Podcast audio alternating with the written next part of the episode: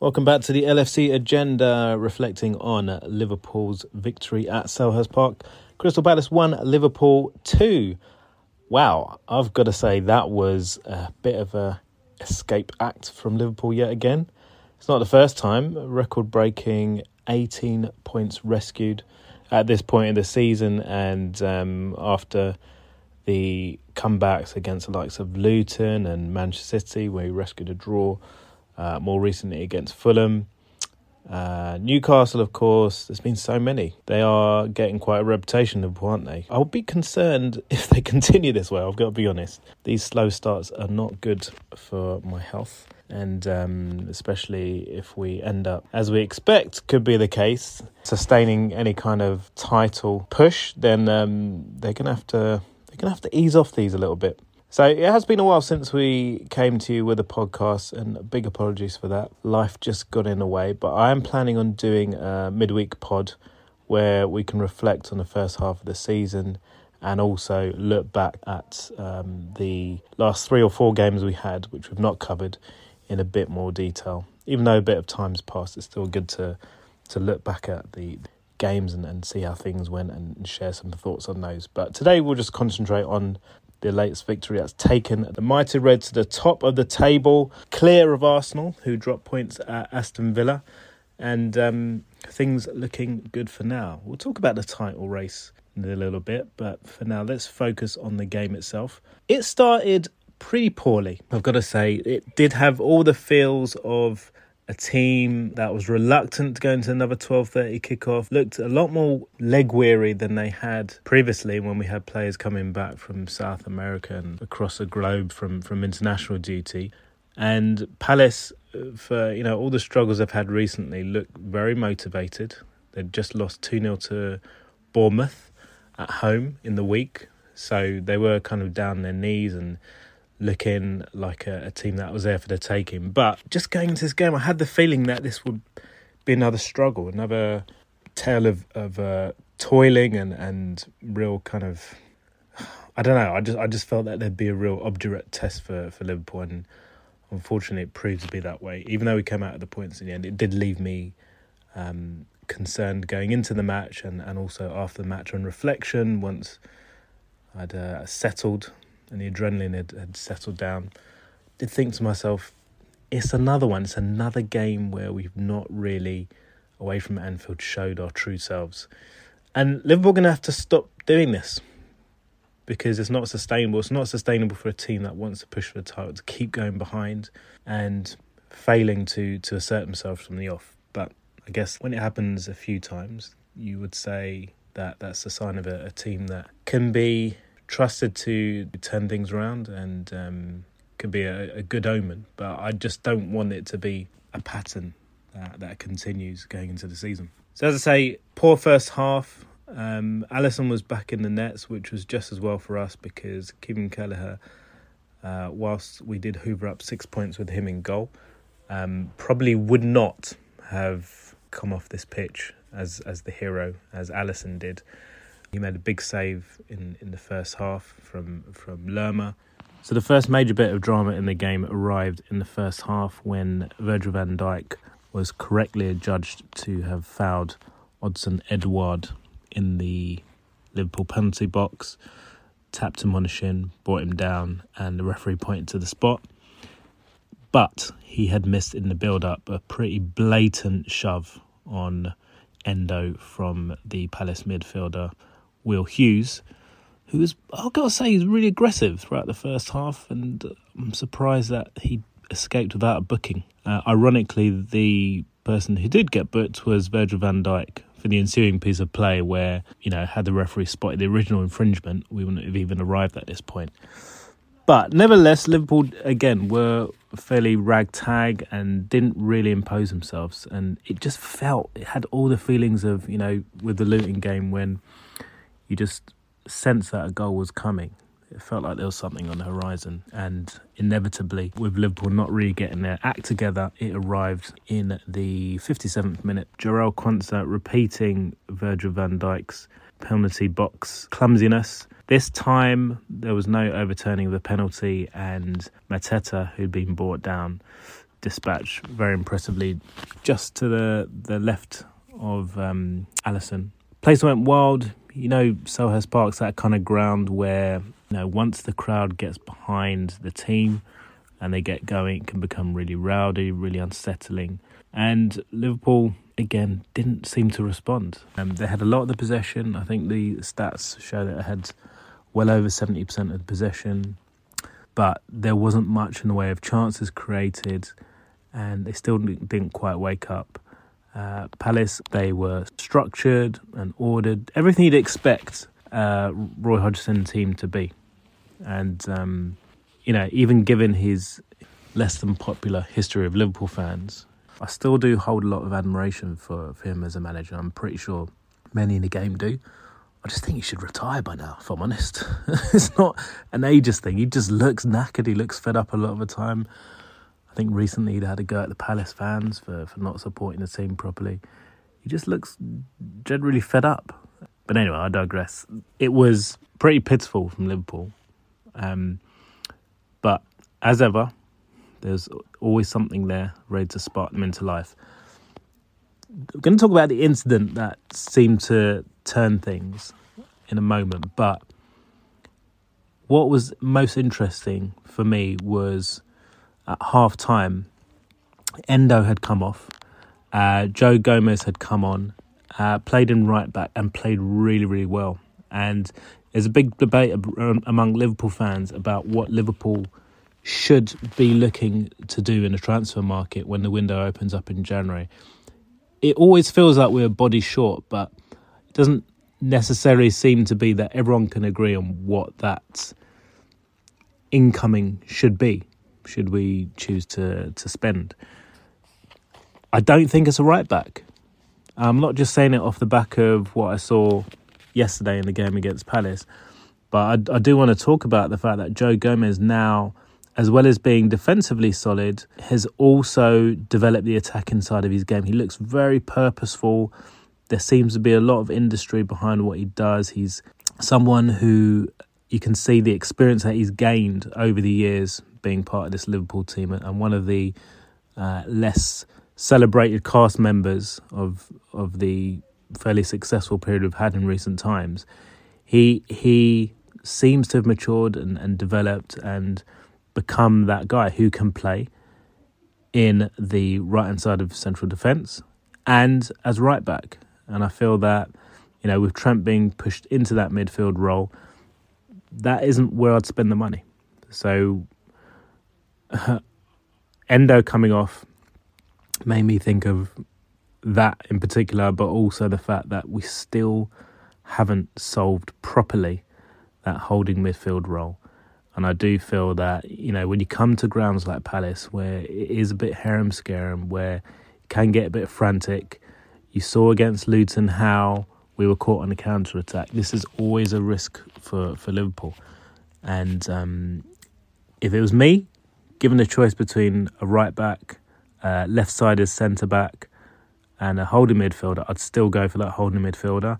Or if you can get someone who can operate in both the holding six role and the centre back role, someone who's who's a bit of a, a multitasker, I'd go for that. But generally speaking, um, it would be useful, I think, to to go for if you're going for a top tier player, someone that is less of a utility man and has that that specialist role. So whatever Klopp decides is a priority, and please, I hope with Matip now being out for the season, it seems to be the case, that he does move for for one or the other, but that remains to be seen.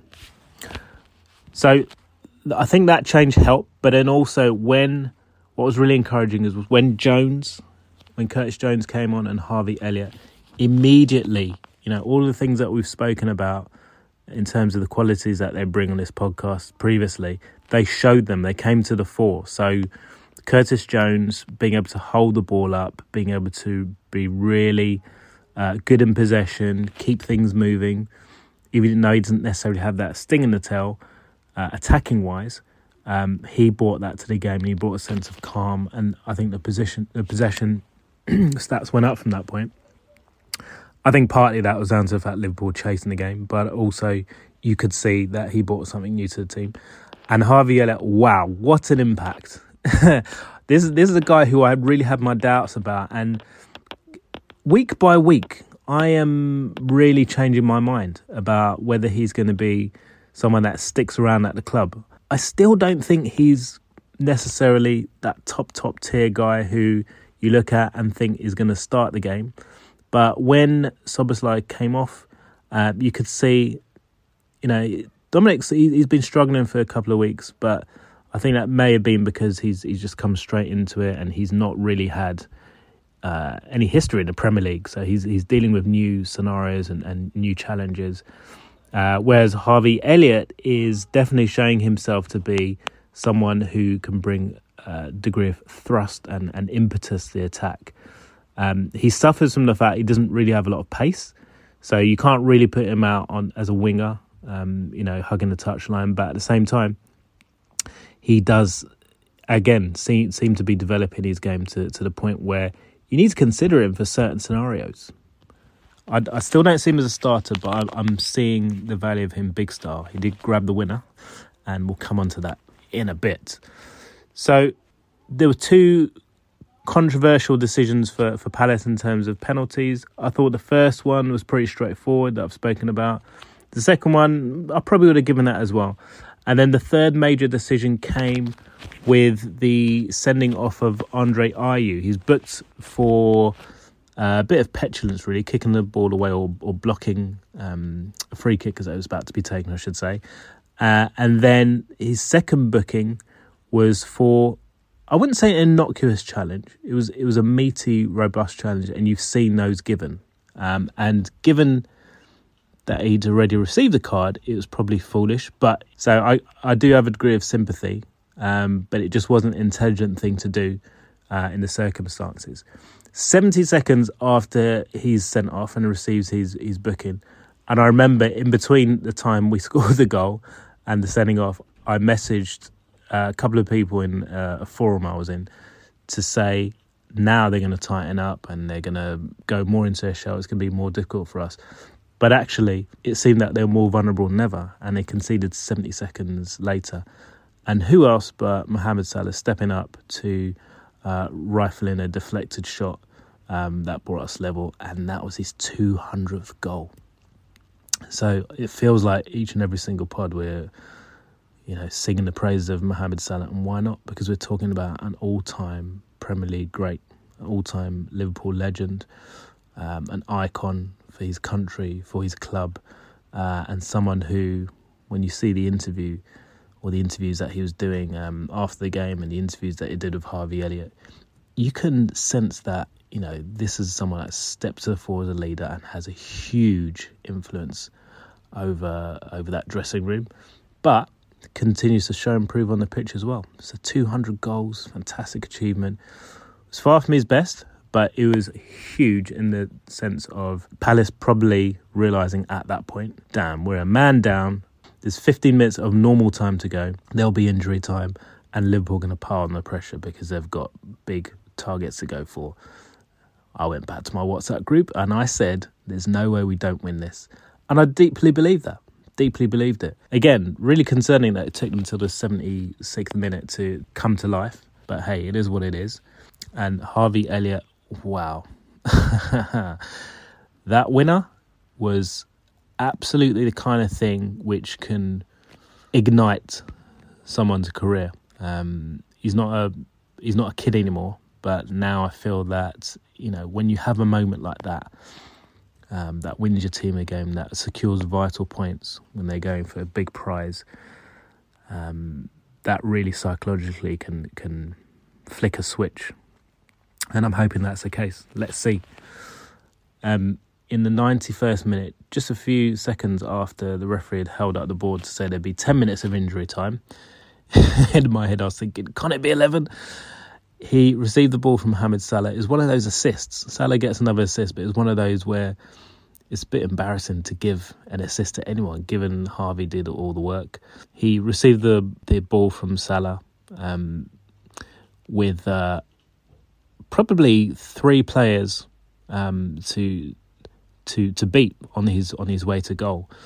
He had a quick scan over his shoulder, saw the space, turned, had a couple of feints and dummies, reached the edge of the box and rifled the ball hard into the, the left hand corner of the net. And there was no way the keeper was saving that. And I've seen some people come out and say, oh, actually, the positioning of, of Johnson in, in, in the Palace goal wasn't quite right or he wasn't quite set.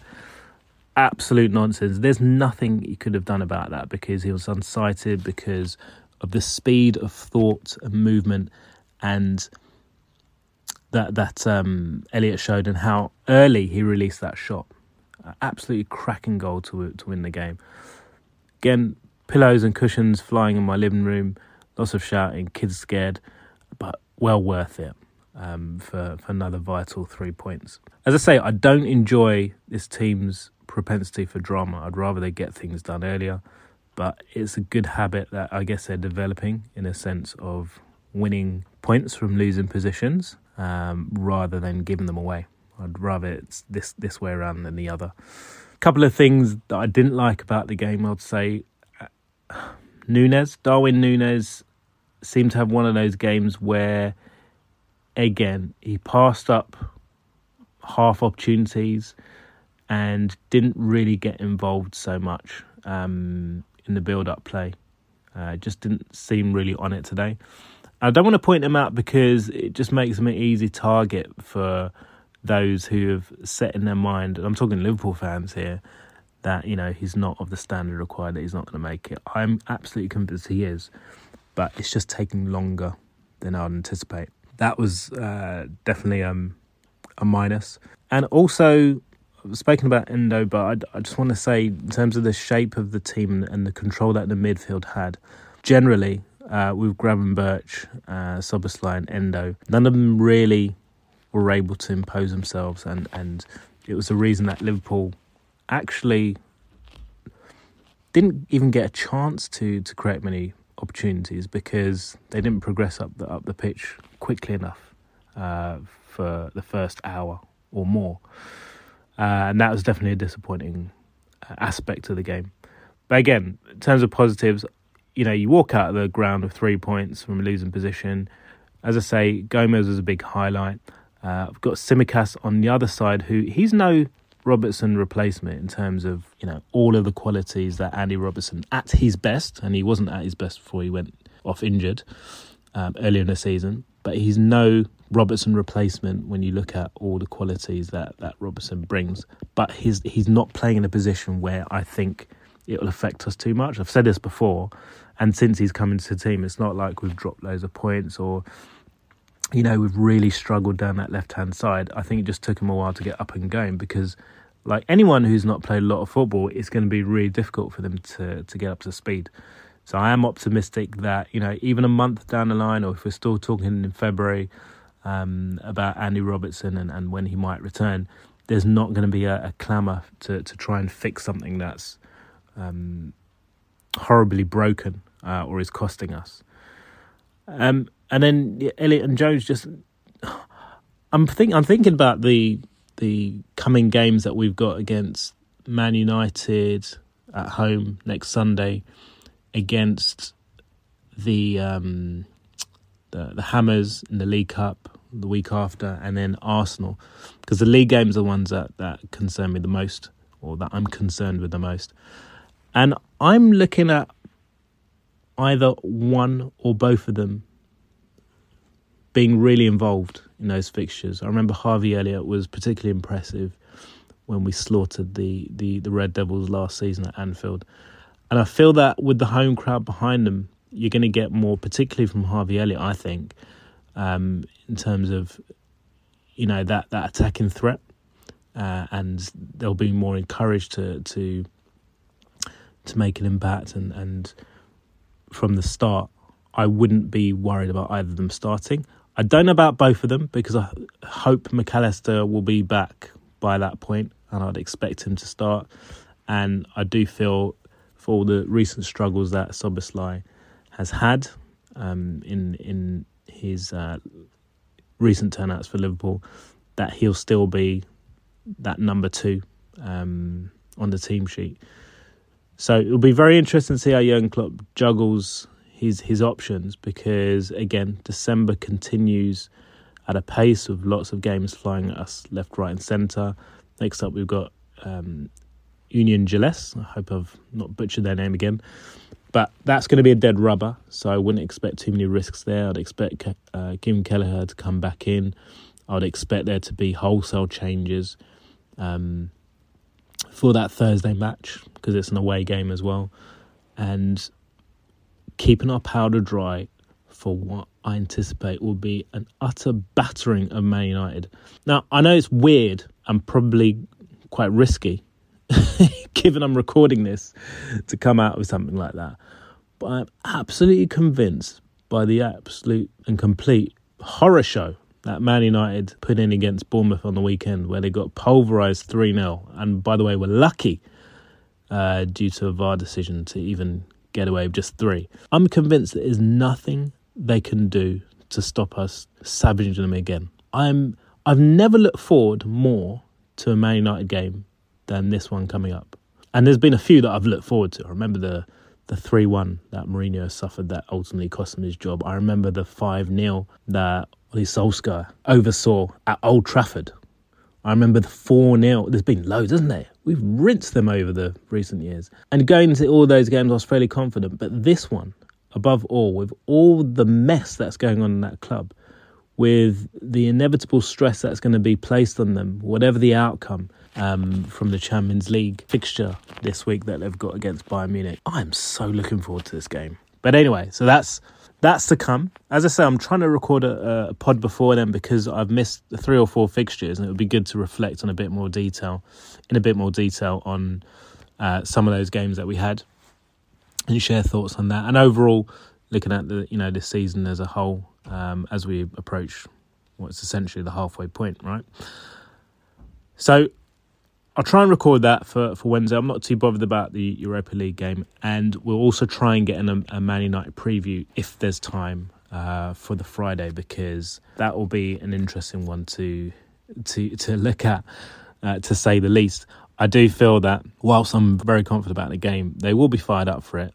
Uh, I just don't think there's much they can do to stop us really uh, assaulting them. Alisson Becker, I need to I need to talk a bit more about Alisson because I'd forgotten how the game ended. I spoke about the incredible save from from the first half from Jefferson Lerma, and in the second half, after we scored, deep into those ten minutes of injury time, probably in the 109th minute, there was an absolutely amazing moment, which just again underlined why this team are going to be there or thereabouts uh, if they manage to keep players fit because he really is um, the top keeper in this league when it comes to shot stopping. And it must be so difficult when you see Virgil van Dijk who's getting back to his best and behind him you have uh, Alisson. These barriers no matter how poorly the defence is playing these absolute monsters who are just such difference makers must have been in the 109th minute. Palace, who just kept going to their credit, they had a free kick, probably 40 yards from goal, uh, to the left hand side of Liverpool's penalty box. They loaded up the the penalty area. Balls launched in, and somehow I can't even remember who made connection with it. Doesn't even matter. It was a Palace player who was foiled. Put it that way. Right in front of Alisson Becker, it was one of those moments like against Napoli where you're thinking he's just earned his weight in gold. Point blank save, pushed it out. He celebrated it. You could see in his eyes what it meant. Even though it went out for a corner and the job was not done, you could see from his reaction, from the reaction of his, his teammates, they understood how big a moment that was. And so it proved. I'm just so happy he's back for this running because I'm thinking now, this psychologically for other players, sorry, for other teams who come up against us, is such a big, big thing. I think he's going to have many more moments like that. Hopefully, it won't be after us chasing games. And hopefully, there'll be a few less narrow wins away from home. But Anfield, he's one of the major reasons we've lost one match in 50 in the Premier League. One match in 50. Think about that, Reds, as we go into this crunch point of the season. coming to Liverpool and getting a point is probably one of the most stressful things for a, a team in the Premier League to, to try and achieve. And Alisson's a big reason behind that. Okay, so going to leave it there. As I say, we'll try and come to you midweek and, and assess Liverpool's performance over the first half of the season and and obviously cover off those games uh, such as Sheffield United and, and Fulham, uh, another dramatic performance and daily offers for Liverpool. And we'll get into detail about those and then try and look ahead to the Man United game. Maybe we'll do it all in one pod. Haven't decided. I'm just buzzing off the fact that Liverpool are top of the league. We are top of the league. Reds, enjoy your week and we'll catch up soon. You never walk alone.